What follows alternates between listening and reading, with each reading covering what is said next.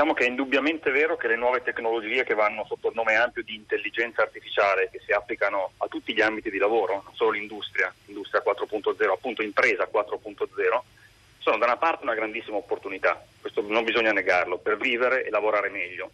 Lavorare meglio vuol dire in modo più sicuro, meno ripetitivo, più intelligente, più collaborativo.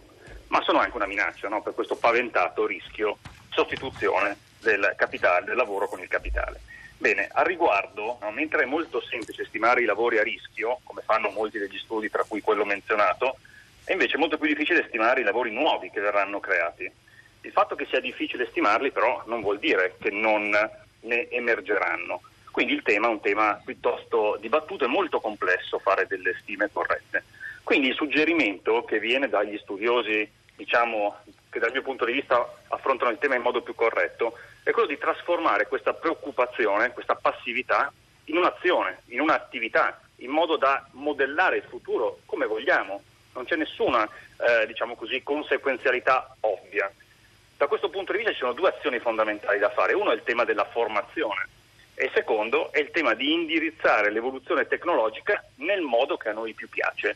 Ecco, quindi agire sulla formazione e indirizzare in modo corretto l'evoluzione tecnologica sono due direzioni che ci consentiranno di andare più vicini alla direzione che evidentemente a noi piace, che è quella di avere un lavoro con l'uomo ancora al centro. Alessandro Perego, facciamo un passo indietro, ci aiuta a, didatticamente a capire di che cosa stiamo parlando, che cosa vuol dire Industria 4.0, quali sono i suoi eh, punti fondamentali, io leggo alcune eh, analisi di questa parola, anche contributi che avete realizzato voi, i settori nei quali ci saranno grandi cambiamenti.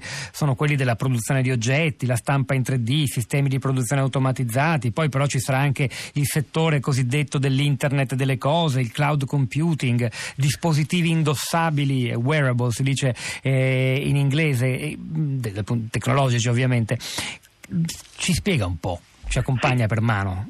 Certamente, ha già detto molto lei, eh, molto correttamente. Quindi di fatto con Industria 4.0 o quarta rivoluzione industriale intendiamo un'evoluzione nell'industria che parte dall'industria, in cui le tecnologie cosiddette, le tecnologie tipiche del mondo delle operations, quindi le tecnologie di produzione innovative, ad esempio la robotica collaborativa, ad esempio la stampa tridimensionale, si incontrano con le tecnologie dell'informazione e della comunicazione, quelle che lei ha citato, l'internet delle cose, tutto il mondo del cloud computing. Ricordiamo eh, cosa quindi... sono queste ultime due cose, perché non, è, non dobbiamo mai dare per scontato che lo si capiscano.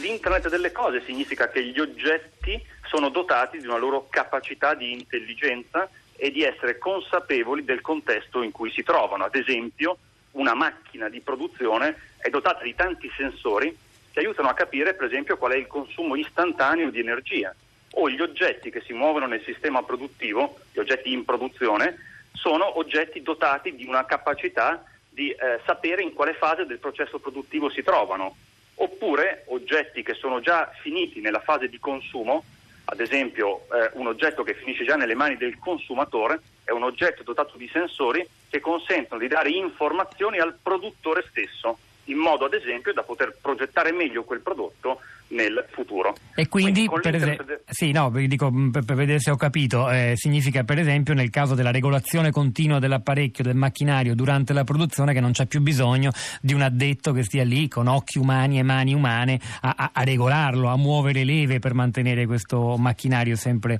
Beh, in linea con la, con la produzione. Facciamo, facciamo un esempio eh, che sia chiaro per tutti. Immaginiamo un'attività di controllo qualità.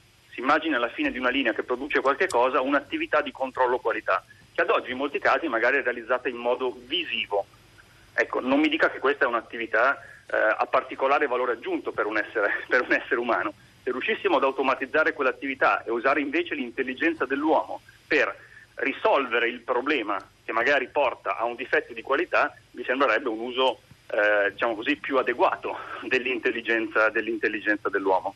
Questo usare invece, quell'invece sta a dire dunque che non è detto che si perdano soltanto posti di lavoro, ma che la manodopera, non so se ha ancora senso chiamarla così, eh, l'ingegno e le risorse umane potrebbero essere sputta, spostate su altre, su altre, attività. Però eh, cito uno studio che credo sia condiviso un po' da tutti, forse anche da voi, del World Economic Forum, secondo il quale questo processo eh, a, a breve termine, credo se non sbaglio mi corregga i tempi sono piuttosto brevi, porterà a una distruzione completa complessiva di 5 milioni di posti di lavoro, se ne, se ne, distruggeranno, si, se ne distruggeranno 7, se ne creeranno 2, il saldo rimane negativo per un periodo piuttosto lungo.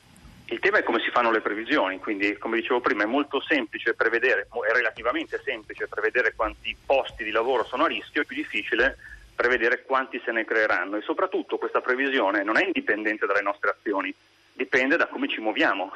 Per l'appunto quindi ci sono sia azioni a livello politico che possono incoraggiare un movimento più corretto nella direzione di creare nuovi posti di lavoro, c'è la responsabilità degli imprenditori e dei manager, c'è la responsabilità dei lavoratori, nel senso di essere disponibili a una formazione eh, adeguata, il lavoro dei sindacati che deve spingere in questa direzione. Quindi non, il, il futuro non è indipendente dalle nostre azioni, dipende da come noi lo modelliamo.